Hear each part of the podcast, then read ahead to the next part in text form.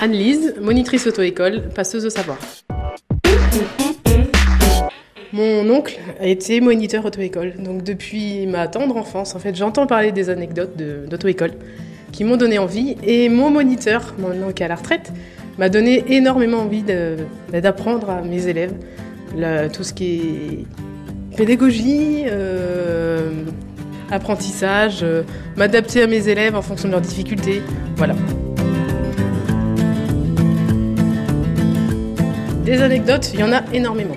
Euh, j'ai eu un rond-point où du coup j'ai dit à mon candidat on prendra à gauche. Et lui, du coup, a pris à gauche directement, donc euh, à l'envers dans le rond-point. Bon, je suis intervenue avant parce qu'autrement ça aurait été trop dangereux.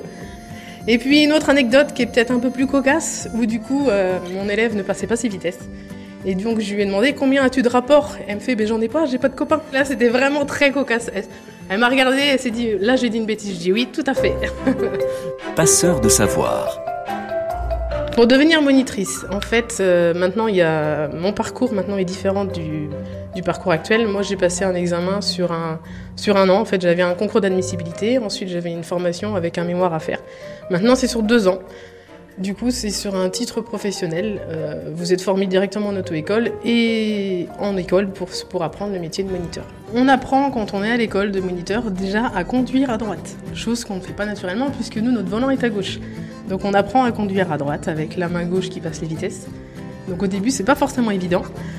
Et ensuite, on a beaucoup d'apprentissage sur la pédagogie, que ce soit pédagogie théorique, donc toutes les lois concernant le code, et la pédagogie en voiture. Parce que la grande qualité du moniteur, c'est d'être patient et de s'adapter du coup à son élève. Donc ça, on l'apprend énormément. Et tout ce qui est également euh, mécanique, la mécanique pure et dure de la voiture. Je sais réparer les voitures, je dirais pas ça, mais les pannes de base, changer un pneu, euh, montrer où s'effectuent tous les niveaux, ça c'est la base et c'est ce qu'on demande maintenant d'ailleurs à l'examen du permis de conduire.